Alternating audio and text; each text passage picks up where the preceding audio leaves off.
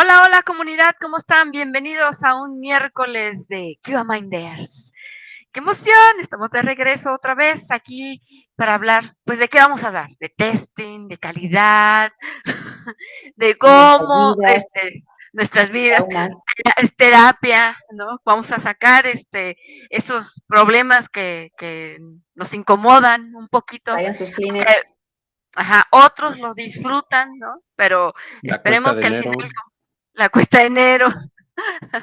Pero espero que estén siendo felices, eso sí.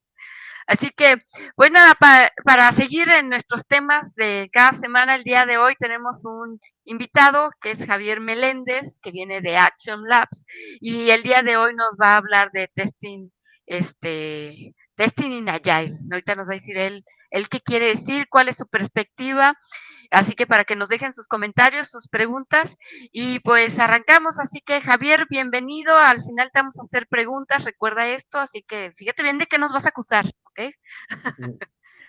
Claro que sí, pues muchas gracias. Es un gusto para mí estar en esta sesión de QA Minds. Claro que sí, el tema del que hablaré el día de hoy va a ser sobre testing Agile.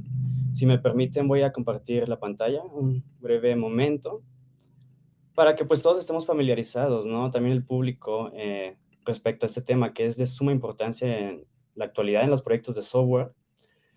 Ok, y bueno, eh, permítanme.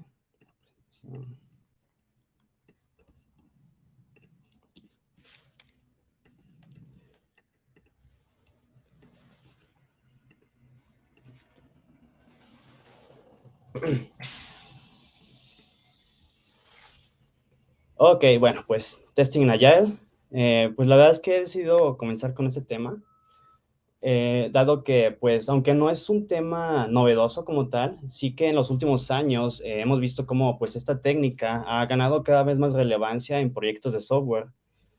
empezaré, pues, explicando lo que es Agile, el cual, pues, como saben, es un proceso mediante el cual un equipo puede gestionar un proyecto dividiéndolo en varias etapas e involucrando la colaboración constante de partes interesadas y bueno, existe lo que es una mejora continua y estas etapas se dividen en iteraciones, entonces es un proceso incremental en cada etapa. El objetivo es que pues en cada, digamos, etapa se, sea, eh, pueda ser entregado lo que sería una funcionalidad del sistema que se está desarrollando.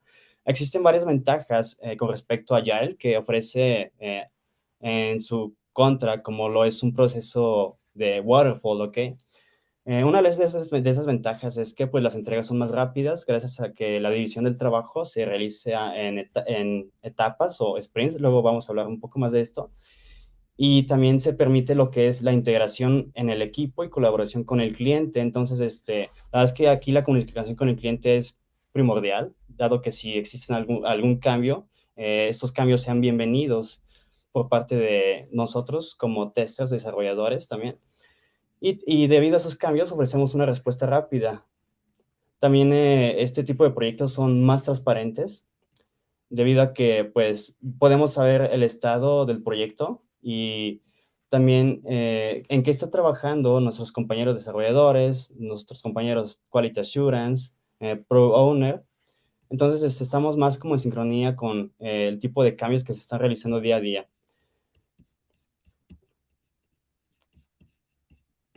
Ok, ah, bueno, pues voy a hablar un poquito acerca de lo que es eh, algunas de las actividades que se realizan en Agile. Uno de los frameworks más utilizados en Agile es Scrum. Claro que existen otros como Extreme Programming, pero Scrum es como el más popular. Y bueno, pues eh, esta metodología, este framework lo que hace es dividir el proyecto en iteraciones, que son llamadas sprints. Eh, esta duración puede ser, generalmente va de dos a cuatro semanas y bueno, pues cada sprint da como resultado un producto que es potencialmente liberable al cliente para que pues el cliente pueda darnos feedback de este producto y si existe algún cambio, pues nosotros eh, seamos eh, abiertos a poder ofrecer este cambio. Existen otros elementos como lo que es el Product Backlog, en donde tenemos una lista de historias de usuario planificada por el Pro Owner, que es la persona que representa al cliente nosotros como Quality Assurance tenemos que estar en constante comunicación con esta persona debido a que eh, tenemos que estar constantemente preguntando qué es lo que se va a ser testeado, tenemos que estar conociendo los requerimientos próximos a testear Y dentro de este framework lo que tenemos son daily stand-up meetings. Estas dailies, también se le conoce así, incluye a todos los miembros del equipo Agile compartiendo su estatus actual. Entonces, generalmente estos miembros comunican lo que hicieron el día de ayer, lo que van a hacer el día de hoy y si tienen algún blocker. Existen varios roles como el Scrum Master. Este, esta persona asegura que las prácticas y reglas de Scrum se implementen y sigan. Y tenemos eh, lo que es el equipo de desarrollo, que es el encargado de desarrollar y probar el producto. Es un equipo autoorganizado. No hay un líder de equipo aquí, eh, por lo que pues el equipo toma las decisiones. El equipo también es multifuncional. Voy a dar un pequeño ejemplo de lo que es eh, la metodología Waterfall en contraste con Agile. Eh, tomemos como ejemplo a la Mona Lisa, que como todos sabemos fue pintada por Leonardo da Vinci por allá del siglo XV, ¿ok? Ese famoso inventor, eh, pintor. ¿Qué pasaría si este artista hubiera utilizado la metodología Waterfall para pintar la Mona Lisa? Este es solo un ejemplo, ¿ok? Pero Da Vinci lo que hubiera hecho eh, supongamos, es primero tal vez dibujar lo que es el background, lo que es el escenario de fondo. En este caso, tal vez allí pinta lo que es eh, las nubes, el color azulado del clima, ¿ok? Y después tal vez seguiría con lo que es eh, el trazo de la Mona Lisa, ¿ok? Podemos ver allí que los trazos se están definiendo y después seguimos con lo que es tal vez pinta elementos, algunos detalles como las manos, el pelo, y al final termina con eh, algunos detalles más eh, explícitos, ¿no? Como la vestimenta, los dedos. Ahora, eh, ¿por qué estoy usando esta comparativa? debido a que en Waterfall las actividades anteriores tienen que cumplirse para proseguir con las actividades siguientes, ¿no? Entonces no es posible pintar lo que es el trazo sin antes haber pintado lo que es el fondo. A su vez que no es posible eh, terminar en ese estado de los detalles sin antes haber eh, pintado lo que es el trazo de la Mona Lisa. Ahora, ¿cuál es eh, la diferencia con Agile? La diferencia es que las, las partes de la Mona Lisa, de la pintura, vamos a decir, se realizan en, partes, en este caso vamos a decir sprints. cada parte pues está muy bien definida, entonces como pueden ver en esta primera parte que es como la parte de la cabeza de la Mona Lisa, pues ya tiene lo que es el background, eh, los, eh, los trazos, también los detalles del cabello y bueno, algunos detalles como las sombras. Este proceso va a seguir eh, a medida que va avanzando cada sprint, ¿ok? Y bueno, pues cada parte está hecha de forma completa, ¿no? Hasta que pues el proyecto está finalizado. Esta es una comparación que pues he realizado, entonces es que me parece muy buena para diferenciar entre una metodología waterfall de una metodología agile. Ahora, ¿qué pasa con los niveles de testing? Eh, como sabemos, existen cuatro niveles de testing, eh, donde el primero pues tiene que ver con los unit tests, que es donde se testean los componentes individuales. Esto es generalmente hecho por los desarrolladores. Después tenemos lo que es el testing de integración, donde los componentes eh, son integrados y este tipo de testing está hecho por los, por los testers o ingenieros de calidad de software. Después tenemos el testing de componentes, donde se testea el sistema completo. Este testing también es generalmente hecho por testers. Y finalmente tenemos el testing de aceptación. Es donde se testea el sistema final y es hecho por clientes, ¿ok? Eh, ¿Qué pasa en proyectos Agile con ese tipo de niveles? Bueno, no existe un orden específico como lo que es Waterfall, sino que más bien los niveles se superposicionan, ¿ok? Entonces podemos tener que en un sprint eh, un desarrollador está testeando un método, una función que ha creado, este componente individual, eh, mientras que un tester eh, lo que hace es tal vez testear lo que es el componente de una feature que se implementó en el sprint anterior, vamos a decir. Mientras que un cliente está realizando alpha testing o beta testing de, del, de parte del sistema que se implementó en un sprint pasado, vamos a decir. Entonces, la verdad es que estos niveles se superposicionan en este tipo de proyectos. Ahora, eh, ¿qué sucede con lo que es el testing estático? Bueno, eh, lo que es la perspectiva aquí del tester es mejorar las historias del usuario. al identificar detalles que falten o requisitos no funcionales. Entonces, como Quality Assurance, uno puede contribuir a las juntas haciendo preguntas abiertas a los product owners sobre la historia de usuario que va a ser implementada. Como testers tenemos que proponer eh, formas de testear la historia de usuario y confirmar los criterios de aceptación. Entonces, este, aquí las preguntas son de vital importancia a la hora de estar realizando este tipo de, de testing.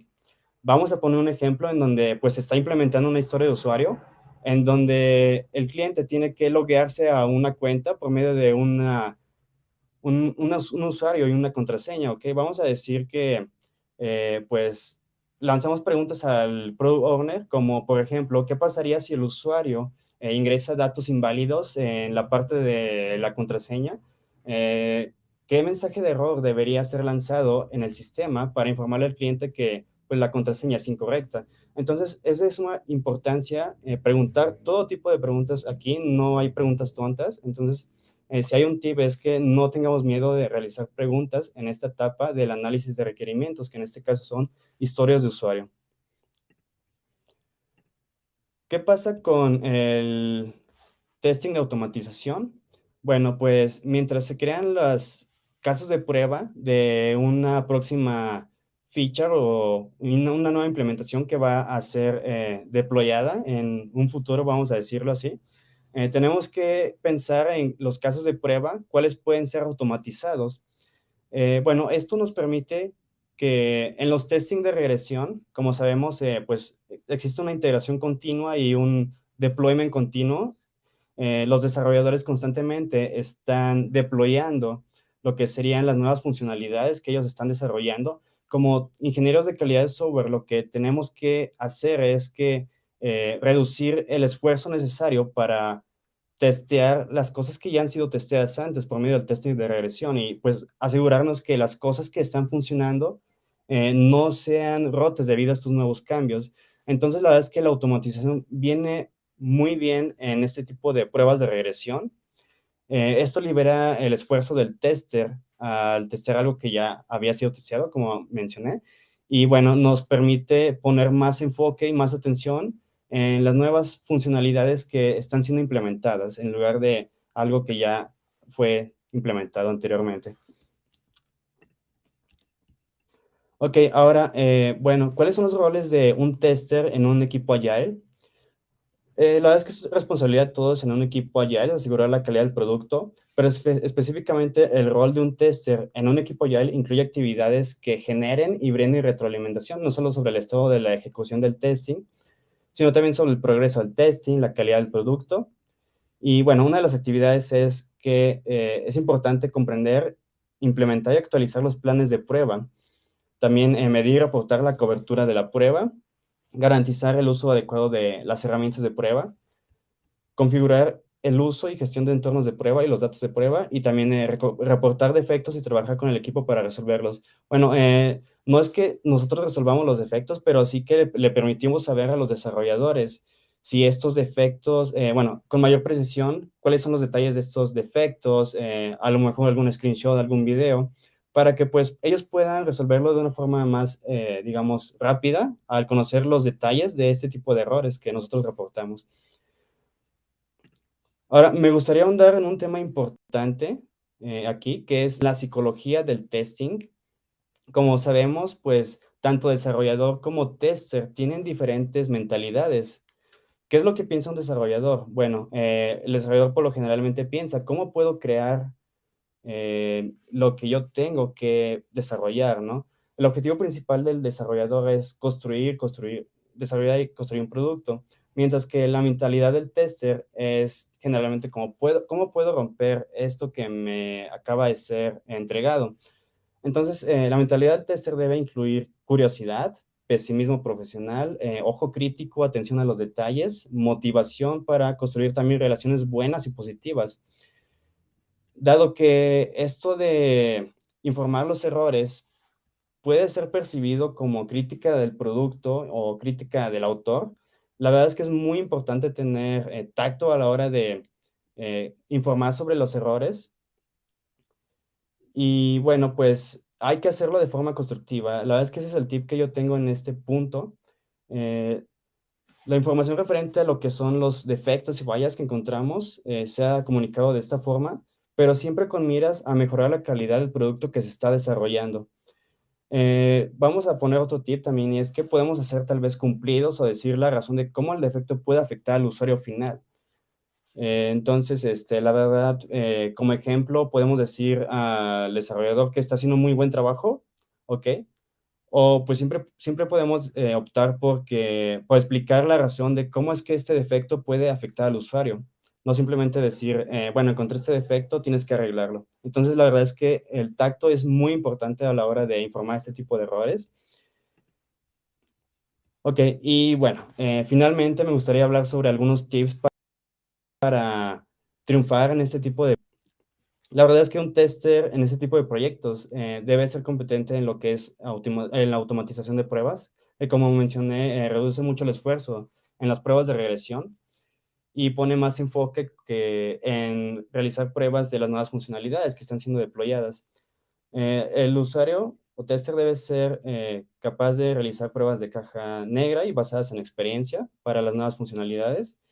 Y dado que las metodologías ágiles dependen en gran medida de la colaboración, la comunicación y la interacción entre los miembros del equipo y las partes interesadas, eh, es de suma importancia que los ingenieros de calidad software tengan habilidades interpersonales para que puedan informar de estos errores cuando un error sea eh, conocido. Entonces, eh, la verdad es que el crecimiento continuo de estas habilidades, incluido lo que es el crecimiento de las habilidades interpersonales, es esencial para un tester. Eh, otro tip es que construir relaciones positivas con nuestros compañeros de trabajo es de suma importancia y eh, mi otro tip es que no hay que tener miedo de preguntar, eh, aún así piensas que sea una pregunta, pues que pueda parecer tonta, lo cierto es que no existen preguntas tontas.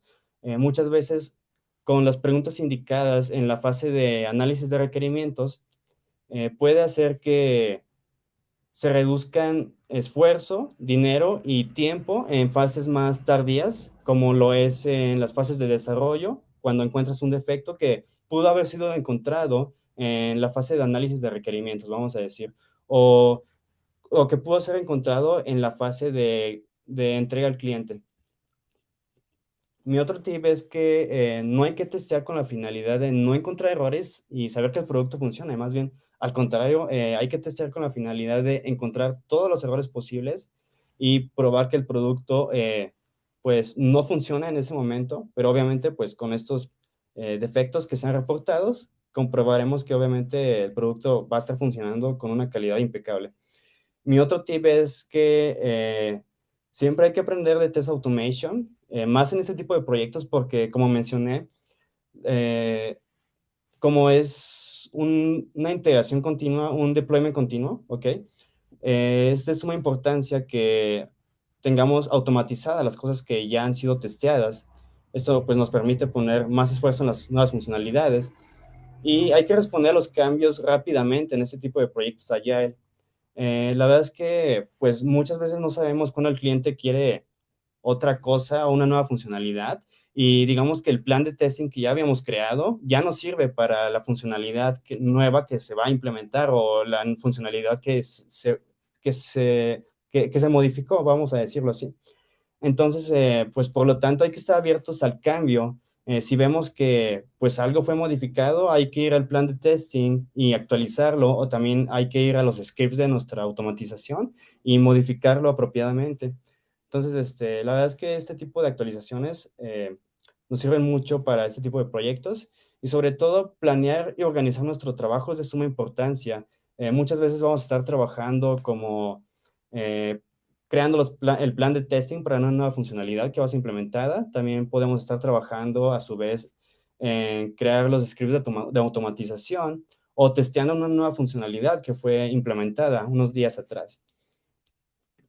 Bueno, eh, si desean más información, pueden encontrarla en los documentos de ISTQB o también libros interesantes como El arte de software testing.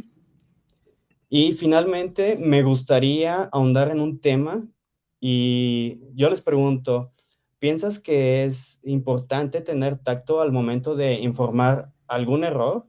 ¿Y has tenido alguna experiencia con algún desarrollador que se haya enojado porque pues reportaste un defecto y pues no le pareció? Entonces la verdad es que me gustaría escucharlo de ustedes. Eh, la verdad es que es un tema, siento que es muy interesante saber de esto y que nos compartan sus experiencias. Ok, muy bien. Muchas gracias. Sí, fíjate que este esto que dices, que hay que tener tacto con, con los desarrolladores a la hora de reportar un defecto, lo voy a unir con tu último punto de que recomiendas, la planeación este, y, hablar con la gente. Creo que un desarrollador, y, desarrolladores si me están escuchando, escriban ahí si estoy equivocada, pero, o estoy bien. Pero yo creo que en general, seas desarrollador o no, te molesta cuando alguien llega y te dice las prioridades de la forma en que tú estás manejándolas no son adecuadas y lo que yo traigo es más importante que lo que tú decides. Yo sé, nadie habla de esa forma, todos llegan diciendo, esto urge, ya apúrale, y quiero que ya trabajes. Este, entonces yo siento que, que el, el, quien, quien recibe de pronto cierta información que desacredita sus criterios en la forma en que está priorizando, este, lo desconcierta, ¿no? Entonces, equipos donde se les, yo he visto donde desde el inicio le indicas al desarrollador, oye, llega alguien con un defecto de este tipo, lo atiendes primero que nada, y ese desarrollador se aplica y lo hace. Pero cuando él trae otras prioridades, te ignora completamente y es más, lo cierra a propósito, caso cerrado, y todavía no lo resuelve. ¿No? ¿O ustedes qué piensan? tengo mis dudas, no sé, no sé, no sé. Bueno, definitivamente sí es importante el cómo transmitimos las cosas, ¿no? Incluso desde cómo reportamos el book y cómo nos dirigimos con nuestros compañeros de trabajo, ya sea desarrollador, ya sea tester, ¿no? En, la forma en la que te diriges o en la forma en la que vas a hablar o comunicar algo es lo que vas a recibir también. Entonces, ir todo el tiempo peleando de esto está mal, esto lo hiciste mal, esto no me gusta, este, esta porquería, o sea, también las palabras tienen mucho que ver, es la diferencia en cómo vas a, lograr ciertas cosas. Yo, yo creo, yo digo. A mí, a mí que me encanta pelear, pero la verdad es que en el trabajo es como busco lo mínimo posible el conflicto. Yo, yo creo que ahí... Yo tenía Ok, adelante. Ah, una de las cosas, para que, desde mi perspectiva, una de las cosas por las cuales a veces la agilidad falla es precisamente porque no hay equipos de trabajo se sigue trabajando en desarrolladores, eh, separados, grupos separados en vez de equipos de trabajo. Y eso, no es, che, hiciste esto mal, es, che, hicimos esto mal. Nos de nuevo el PM. Nos equivocamos. Y ahí, eh, eh, en, un equipo agile seguramente no, había un PM. Exacto, si hay un PM ya no es agile para empezar por ahí. Este, entonces. Todos los PMs ahorita. ¿Cómo que no? Yo estoy en el equipo, no me saquen. Eh, pero si voy al daily stand-up. Claro, por eso. Entonces, eh, creo, bueno, que los, los, technical manager. los, problemas vienen precisamente en, cómo se, se, abraza la, metodología y demás. Eh, Javi hablaba sobre algunos tips y consideraciones a tener en cuenta y para mí, si se habla realmente de un equipo agile que desarrolla un software de manera incremental con continuous deployment, continuous integration, un error que comete el QA es, eh, ok, yo testé, listo, y esto sigue, ¿no? Y no, como si bien lo mencionaba, la calidad es responsabilidad de todos. Y un feature, un producto, una solución no está hecho hasta que está puesto en producción. Inclusive ni siquiera hasta que está puesto en producción. Hasta que está puesto en producción y funciona correcto. Porque puede llegar a producción y fallar. Entonces, hasta ese punto y dices, bueno, ¿y, cómo testeo yo? A lo mejor es, ese, ese release o qué se puede hacer. Bueno, a lo mejor no es responsabilidad del tester, pero saber qué está ocurriendo en producción, monitorear los issues productivos, monitorear qué es lo que está sucediendo en un entorno productivo para entender cómo abrazar o cómo, generar nueva casuística, cómo construir nuevos desafíos para, para, el sistema, para atajarlo con antelación, son cosas que debería de tener eso en consideración un, QA si hablamos de realmente un equipo eso, bien ágil en ese aspecto. Aquí hacen una pregunta buenísima que no me pude aguantar. Eh, ¿qué, ¿qué, tiene el PM para que se vuelva o deje de ser ágil si hay un PM en el equipo, no? Y es, que, si, es, que si hablamos de un project management, o sea, el, vos puedes estar gestionando el, vamos a decirlo, el, ese proyecto en, un alto nivel, eso, como proyecto. Administrativamente. Claro, ahora la gestión de la célula, o como los llamen, squad, pod, eh, tribu, el nombre que le quieran poner, al final, eso, ah, no, dejamos de ser squad y nos vamos a llamar tribus es lo mismo, eso no te hace más o menos agile. Eh, esa gestión del equipo, inclusive en la agilidad, quien estudie, quien lea sobre el manifiesto ágil y, haga algo al respecto, se da cuenta que los equipos son realmente eh, autogestionados y se hablan de tres roles, o cuatro se pueden decir. Los stakeholders, el PO, el Scrum Master y el equipo. Es eso, no se habla de desarrollo. probablemente tienen al PM como Scrum Master, ¿no? Entonces por eso va la junta. Bueno, pero, por eso, pero, ahí, ahí está el problema. O sea, por, eso el, tema viene cuando se implementa algo mal, ¿no? O sea, como que es decir, ah, bueno, yo porque me pongo un casco en la cabeza, ahora soy piloto de Fórmula 1. Y no, o sea, por, por esa razón, ¿no? por, el, hecho, el hecho de que yo me ponga un casco en la cabeza no significa que soy piloto de Fórmula 1. Voy a tener que formarme, eh, manejar un auto, comprar el auto, tener un, una, escudería. Pero, yo creo que hay que tener como ahí una comprensión. Si, si bien el equipo se puede formar apegándose como a, esta propuesta de Agile, eh, los problemas surgen por las personas. Entonces hay personas que a veces no trabajan hay personas que no leen bien, que no documentan bien, que se van a comer tacos a la calle y no vuelven. ¿No? Entonces, no sé de qué hablas. No, pero, ahorita vengo. Ya vengo con los tacos. No todos comen tacos. estos modelos híbridos, ¿sabes qué? Mete un supervisor al equipo porque este las personas están muy involucradas en sus responsabilidades y no se autogestionan no lo logran, ¿no? Y, empiezan a, poner otras actividades. Ándale, Daf, dinos. Ahí, ahí, por ejemplo, yo, yo, yo agregaría un poquito que eh, una de las esencias de Ágil y este tipo de equipos em, es que somos realmente un equipo, ya no somos divisiones, ya no somos allá los developers, acá los QAs, allá el Todos somos cuates somos todos responsables y en teoría eh, estar, digamos, haciendo la... El PM era el policía, ¿no? Que estaba ahí como que viendo el, rector del, equipo, ¿no? Eh, eh, me, me, acuerdo en la preparatoria, ya estás saliéndote de clases, ¿dónde estás? ¿Por qué estás en el patio? El supervisor. Exacto, cuando pues al resto de nuestros compañeros les valía si estábamos afuera del salón de clases, exacto. Eh, cuando aquí en el equipo ágil todos somos responsables de todo y si hay alguien que no está viniendo, se está haciendo tonto, eh, ahí es donde comienza a haber problema. Mayor problema si todo mundo se está haciendo tonto, que eso... Que hemos visto grupos. Sí, sí, sí. Y, creo que ahí lo, lo que mencionaba David, ¿no? De si hay un PM, en teoría la esencia de los proyectos ágiles es que se vaya dirigiendo por lo que el usuario, las mejores prácticas, lo que demande la utilización, vamos viendo cómo va saliendo el software.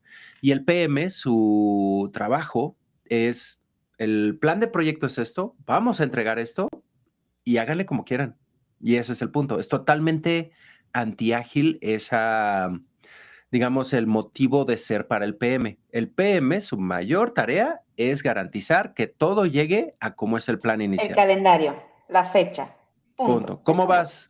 ¿Estás atrasado? ¿Por qué no estás haciendo? ¿Por qué no va como el Ahí eh, coincido completamente o casi completamente con, lo que mencionas, Lean. Eh, porque eso, en algún punto en la agilidad, obviamente la agilidad plantea un poco cómo se va a desarrollar el software, pero también da margen o da espacio al error, ¿no? Y a equivocarse pronto y poder accionar pronto y poder corregir.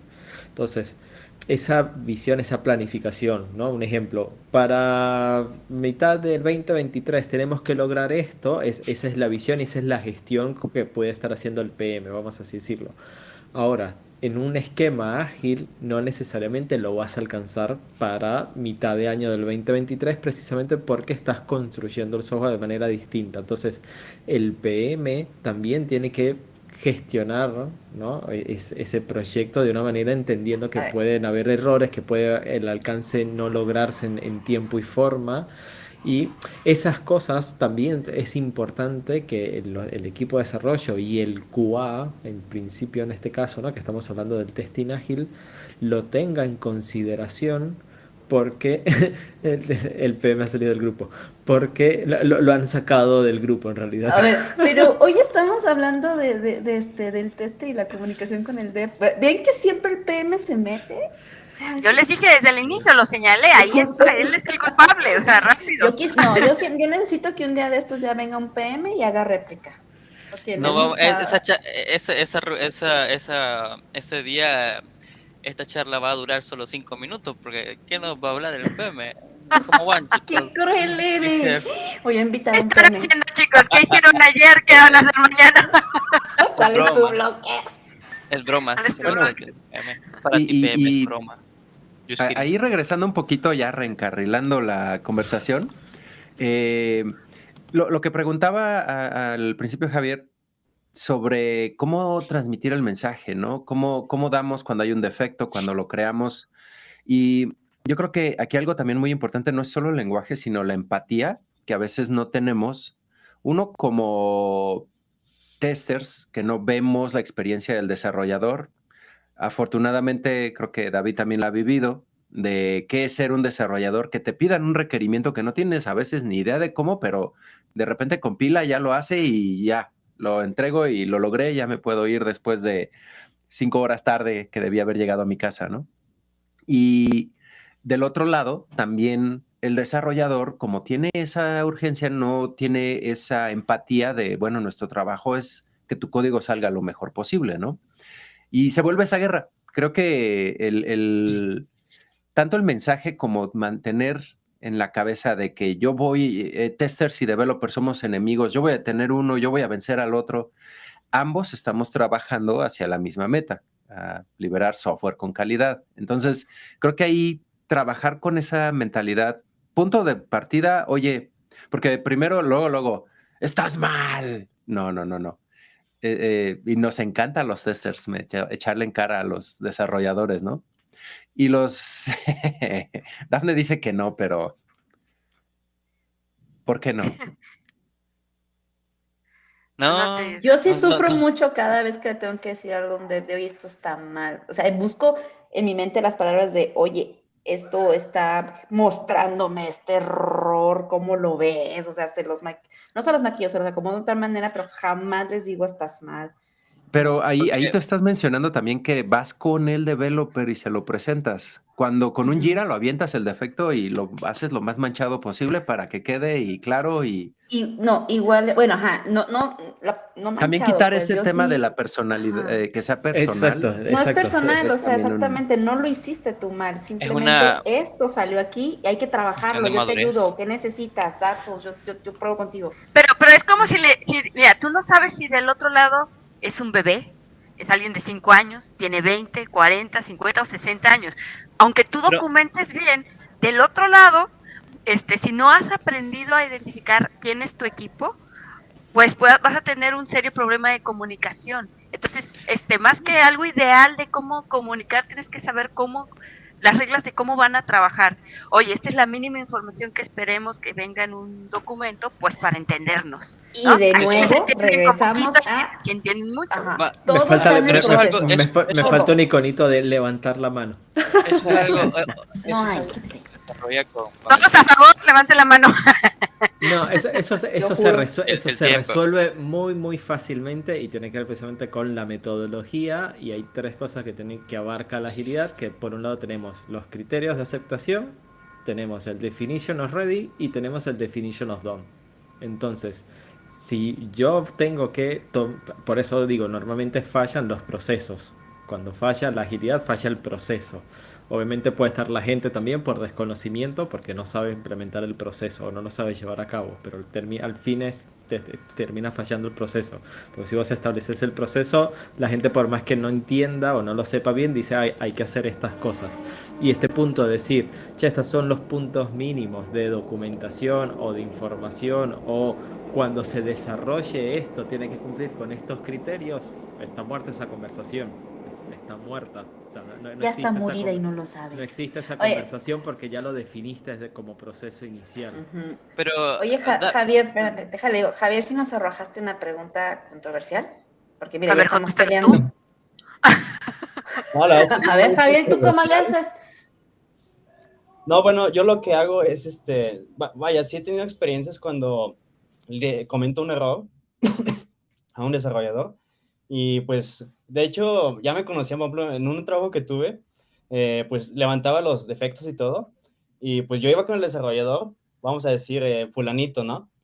Y este desarrollador ya me conocía, que nada más iba a detectarle problemas y me decía, ¿qué quieres? ¿Ahora qué, ahora qué defecto encontraste, no?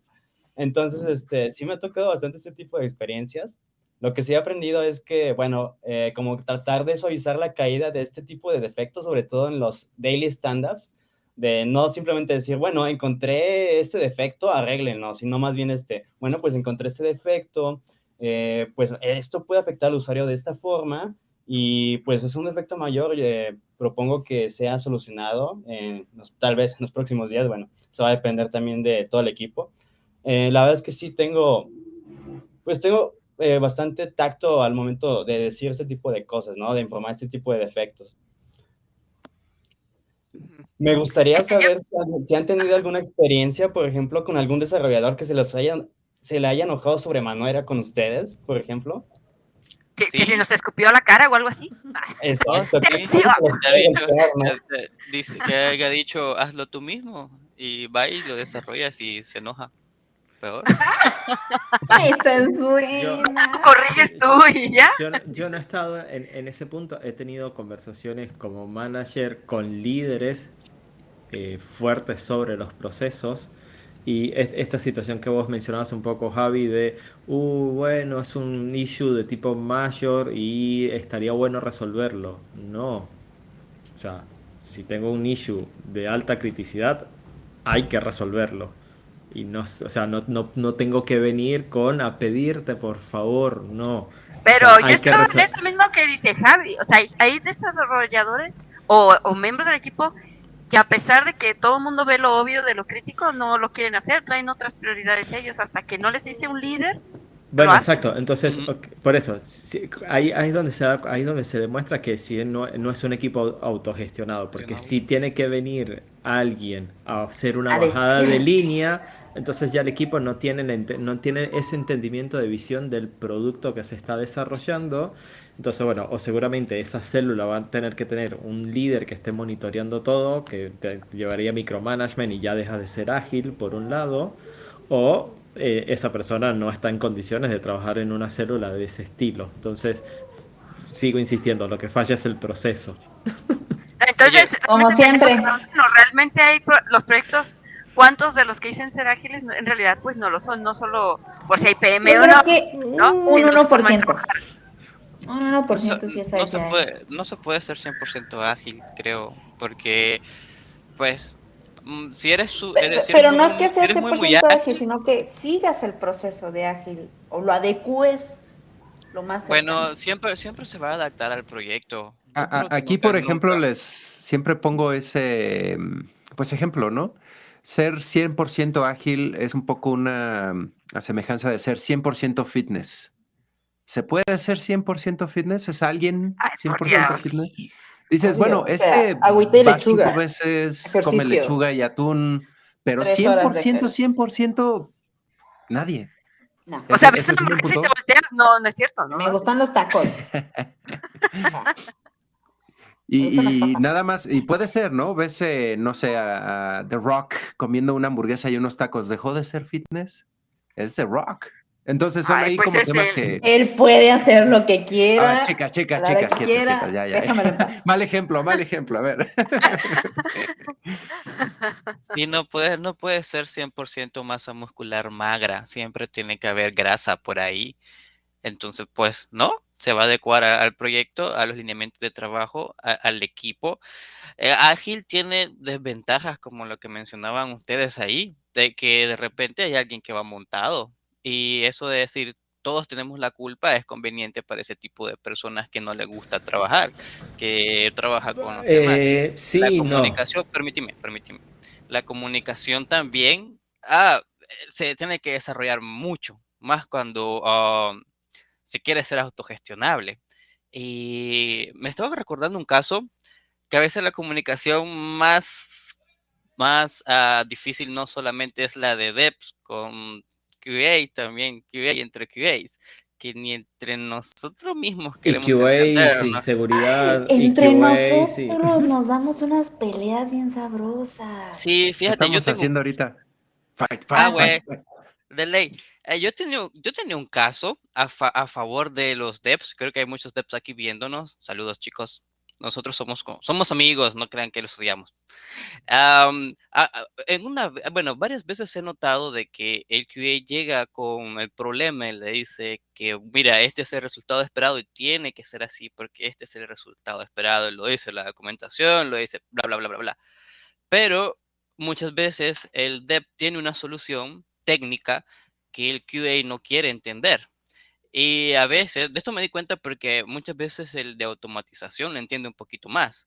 Y hay que, hay que ser como intermediario y decirle al, al, ¿Nos estás diciendo que no entendemos y somos lentos? No, no, es un, es un, es un ejemplo, que a veces pasa esto de que queremos que todo sea muy cuadrado sin escuchar al otro, que todo tiene Me gusta ver el mundo arder. Vale. I know, yo sé, pero, pero, por ejemplo, en esta situación que teníamos nosotros, ah, había que explicar a un intermediario que interpretara ambos, a, ambos lenguajes, lo que quería la, la QA y, lo que proponía el desarrollador. Y decirle que al final íbamos a llegar a, a, un resultado esperado, aunque no fuera literalmente como lo describía ella en su, en su, en su ticket, ¿no?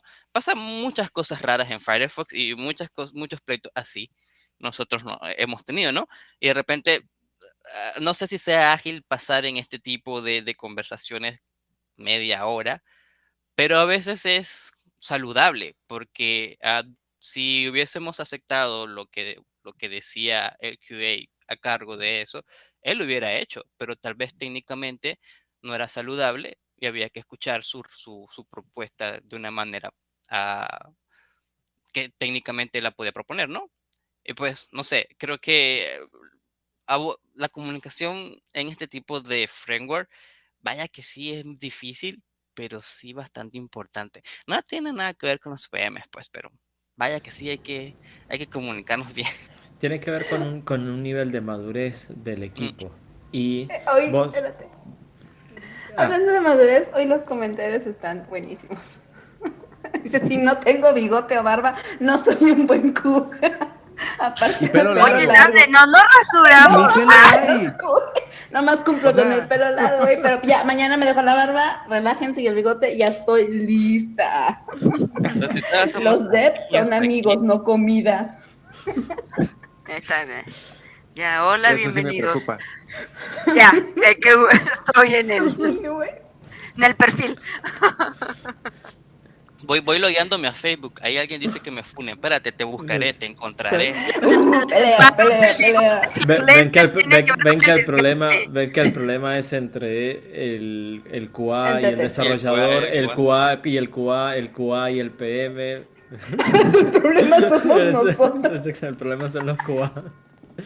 No, yo estaba hablando de algo que es eso, me parece que, que es importante, que es eso, el nivel de madurez. Y Fer hablaba de ah, bueno, una persona que a lo mejor no es productiva que no rinde y demás, eh, a lo mejor le sirve esto del equipo.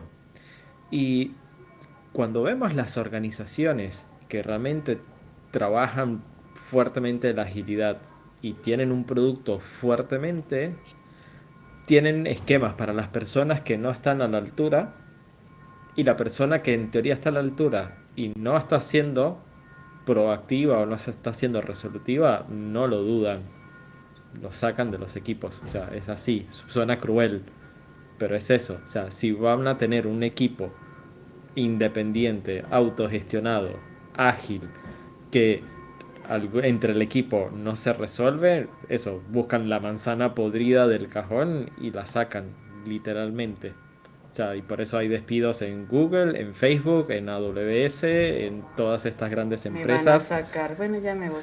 Eso no ocurre en otro tipo de organizaciones. ¿Y por qué no ocurren? Precisamente porque es como un poco más del proceso no está bien aceitado, no está bien el entendimiento y no hay procesos para acompañar a las personas que no tienen el entendimiento. Porque obviamente un junior, un trainee o alguien que, que se está formando, bueno, no, no, eso, no tiene toda la experiencia. Entonces, bueno, necesita eso, un coach, alguien que lo, que, que lo guíe y que le enseñe los procesos, cómo debería hacer su trabajo y demás. Pero yo veo un montón de personas que entran en empresas en perfiles bajos, desarrolladores por poner un ejemplo, y dicen, mira, yo esto no lo sé mucho, pero yo sé que yo hago este código y tengo que hacer unas pruebas unitarias y tengo que correr todo este set de pruebas unitarias. No sé qué es eso, pero yo tengo que hacerlo. Y entonces, ¿por qué? Porque está el proceso. Oye, David, ¿y no se podría evitar ese problema desde el inicio, no sé, en la entrevista? Ah, ajá, en las entrevistas, si ya sé que mi proyecto es ágil, de alguna manera filtrar a los posibles candidatos que sí se adecúen a esta metodología y que no sean un problema para el equipo que ya tengo. Y así todo vaya en equilibrio. porque, porque, porque, porque, el riesgo y desarrollar gente este, y aquí enseñarles y llevan el riesgo pues al proyecto. Claro. Porque el riesgo. Hace falta gente. tenés, tenés, dos visiones ahí y, está muy bueno tu punto, Fer. Tenés dos, dos, dos, formas de abarcar ese problema. Tenés esto que menciona de Blanca, que es, che, bueno, tengo alta demanda de puestos de trabajo y tengo poca oferta. Y entonces, bueno, ¿qué hago? Ok, bueno, formo gente y ese riesgo que estás asumiendo y esa inversión que estás haciendo se la estás inyectando al proyecto y obviamente... Y no va a ser agile. Exacto. Entonces, eso, vos no puedes hacer una agilidad cuando tenés un ejemplo, un equipo de 10 trainees y olvídate. O sea, y eso de que vaya a funcionar, olvídate que va a funcionar porque es eso, no, no, no es imposible. Por ahí hay, un video que lo había visto hace un tiempo atrás y creo que lo compartí en, en LinkedIn que agarraron a tres futbolistas profesionales y los pusieron en una cancha de fútbol y los pusieron a jugar contra, no sé, como contra 100 pibes, 100, 100, niños. Y eran 100 niños contra tres chabones en una pelota. Y los tipos, metieron, no, los tipos metieron el gol. ¿Por qué? Porque los pibes trataban, obviamente, corrían por un lado, corrían por el otro, y ellos iban pasando la pelota, iban encontrando la forma de ver, y llegaron al arco y metieron el gol, y habían como 50 porteros, todos chiquititos, y, entonces demostraba que precisamente la experiencia y la habilidad puede más que tener a muchas personas que no saben la experiencia. Con, esto te estoy respondiendo a la primera parte de la pregunta. Es que ahí el tema es el liderazgo, pero es otro tema. Claro, y la, otra parte... Y la otra parte es cuando vos querés apuntar a un puesto de trabajo en una organización fuerte, así eso, no sé, un ejemplo, Amazon, Spotify o ese tipo de cosas, el proceso de entrevista no es una entrevista de una hora. El proceso de entrevista puede ser una, semana entero. Inclusive, eso, yo, yo tuve un compañero en la facultad que fue a Irlanda, estuvo una semana en Irlanda y hasta en el almuerzo te están entrevistando. Vos crees que te están invitando al almuerzo y estás charlando así como estamos charlando nosotros y estás charlando con tres, cuatro managers y los eh, tipos te están analizando. A nosotros no pasamos. Te están reanalizando, entendiendo a ver cómo, cómo actúas ante una situación, cómo te comportas, cómo opinas, a ver si realmente cumples no solo con las habilidades técnicas, sino también con las habilidades blandas para incorporarte en su cultura de trabajo y en su filosofía. Pero, bueno, yo pienso que hay que aceptar entonces, o sea, si bien allá él nos marca una serie de, valores que te permiten acercarte a un ideal, ¿no? O sea, aquí el punto es, quiero llegar a, a, la isla, estoy en el mar ahogándome, no pierdas de vista la isla. No sé cómo vamos a llegar. Habrá tiburones, llega una lanchita, un barco, o me tiren un salvavidas. no sabemos, pero el punto es no perder el objetivo, ¿no? Que a veces es, tenemos que entregar el proyecto.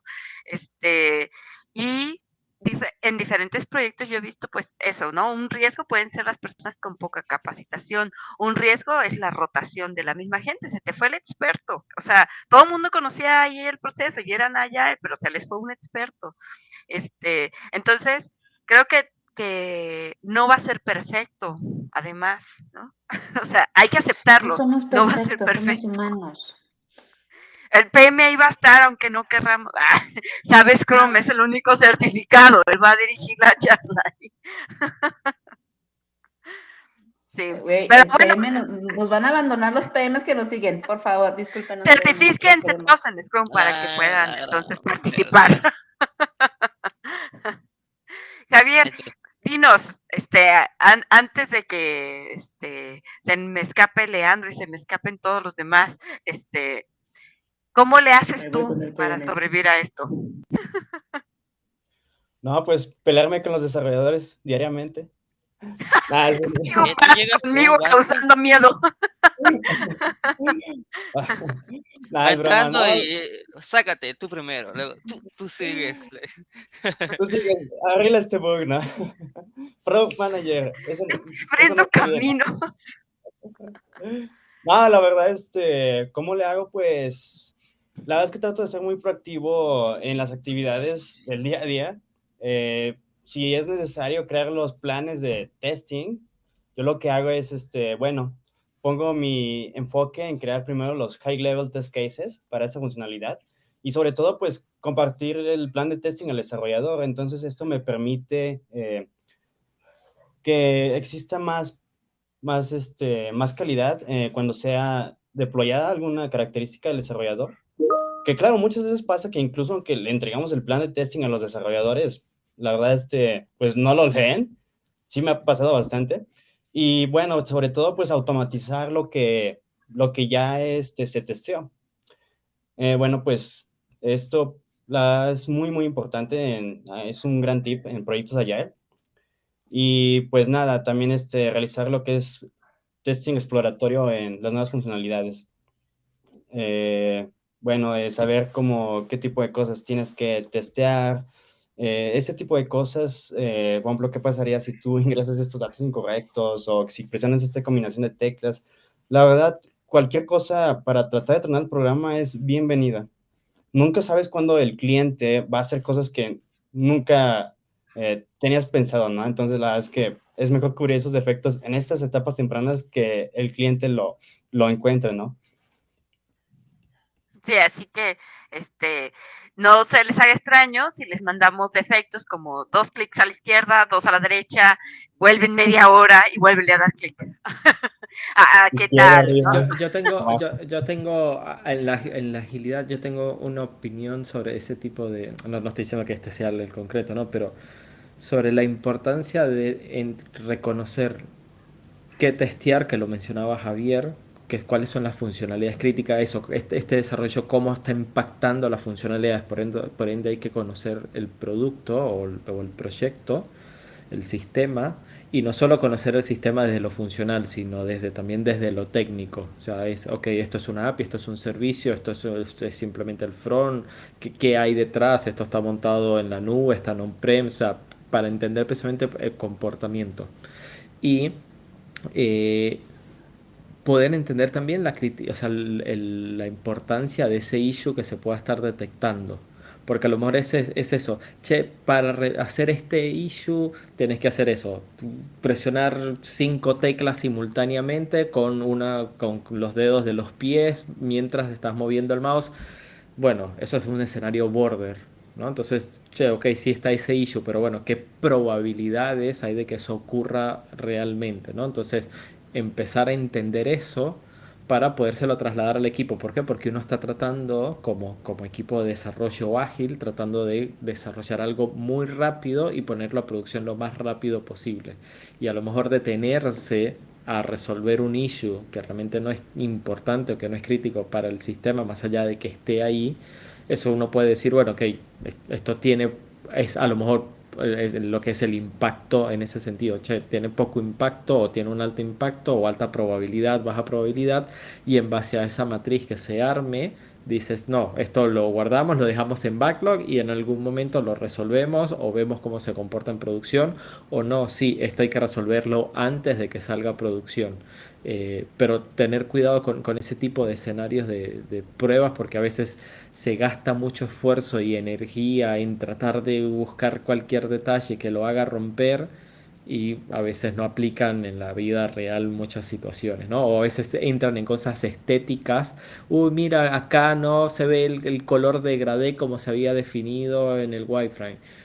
Bueno, si es algo, no sé, un fondo de la pantalla, bueno, se puede ver, me decís que es el logo de la empresa que se ve mal, se ve todo pixelado, bueno, ok, sí, eso tiene alta importancia. Nada, es, eso me parece importante tenerlo en consideración. Bien. Ok, pues, no sé, compañeros, algo con lo que quieran cerrar este, antes de irnos. Bueno, eh, Ay, sí, a lavar los platos. Adelante. Em, no, importantísimo en, los equipos ágiles eh, que dejen de pensar en que esté segmentado, somos equipos separados, QA versus developers, todos estamos juntos, comuníquenlo de la manera mayor tacto y empatía que puedan. Ah, pónganse antes, lo antes posible, creen sus eh, tareas y todo con detalles de automatización, con detalles de qué debe de pasar, eh, las pruebas, para que todo el equipo esté involucrado en que, bueno, calidad tiene que haber y que no caigamos en eso, como dice David, ¿no? De, ay, no, es que está tres píxeles arriba y no está súper centrado y es color azul y yo lo quería morado, cosas así. Em, traten de tener la mejor comunicación temprano y todos somos equipo tratando de sacar el mejor software posible.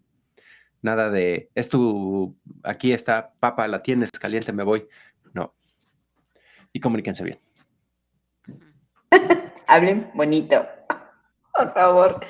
Sí, yo, agregándole a lo que dice este Leandro, realmente hay que quitarnos ya de la cabeza que, que calidad, o bueno, el equipo de Cuba es el responsable de la calidad. No, señores, este, la, calidad es de todos. Entonces, si desde, si desde que se hacen los requerimientos, se define todo eso, desde ahí no se está trabajando, no hay proceso, no hay calidad, no hay un buen análisis, pues la verdad es que es una bola de nieve y todo lo demás, pues va a estar mal. Háganle como quieran. Va a haber mucho retrabajo. Entonces, la calidad es de todo el equipo, no solo del cual. Muy bien.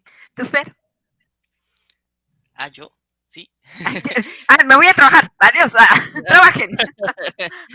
bueno, creo que uh, ágil gira en torno, aparte de la comunicación, también la confianza que hay en el equipo. Si el equipo no es confiable, no puede ser también autogestionable, por lo que decíamos, ¿no? Los pros y los contras que trae de tener un equilibrio. Uh, y pues mi recomendación es que, bueno,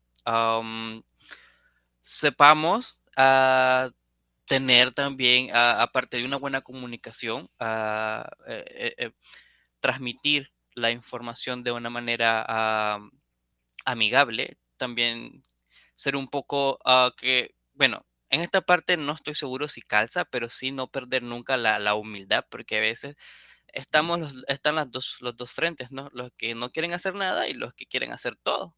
Los que quieren jalar todo el equipo y los que quieren ir montado. Entonces, creo que pues siempre eh, hay que trabajar en equilibrio y pues a entender de que el equipo está a un mismo nivel y pues tratar de ser comprensivos con todos, ¿no? Y pues... abrazos. abrazos, no reclamos, por favor.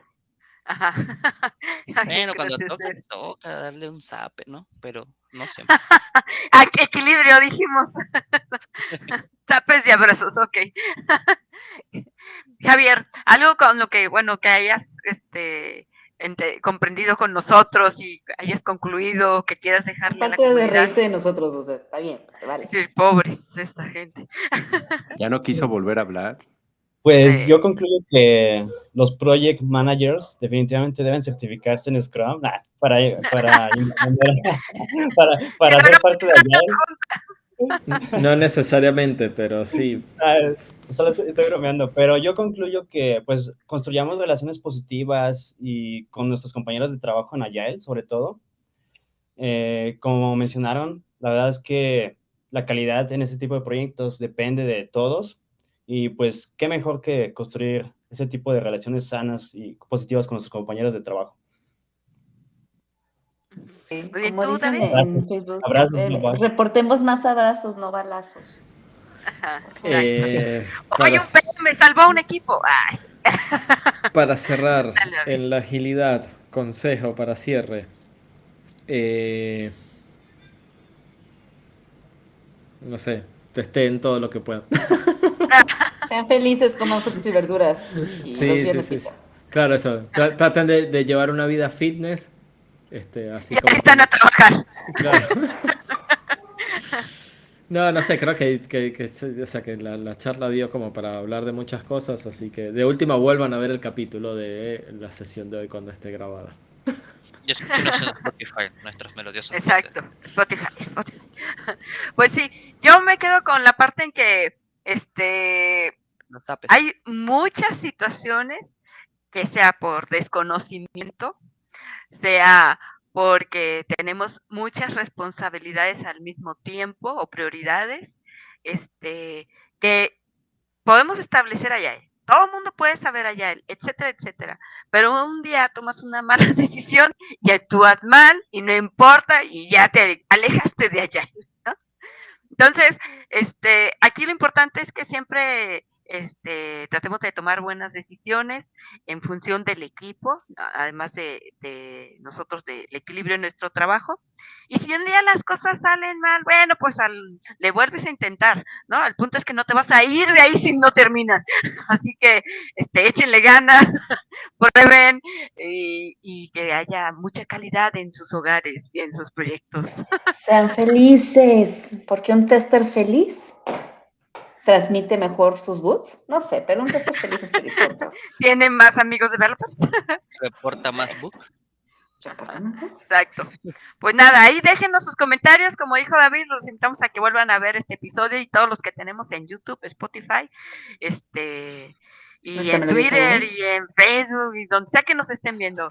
Twitch, también estamos en Twitch, así que ahí nos vemos. Javier, muchas gracias por acompañarnos, por compartirnos ese tema junto con la comunidad. Este, ya sabes, te esperamos próximamente cuando tú estés aquí. Cuando gustes. amigos, cuas. Ay, el impostor no es cuá. Ok. El impostor no es, adiós. El impostor no. Por, por eso es el impostor. Sale pues, pues, muchas gracias comunidad, muchas gracias Leandro, Fer, David, Dafne, Javier, nos vemos hasta luego, que estén bien. Cuídense todos. Bye. Chao, bye chicos. Los amamos. ¿Viste? Ah, no es cierto, sí los queremos.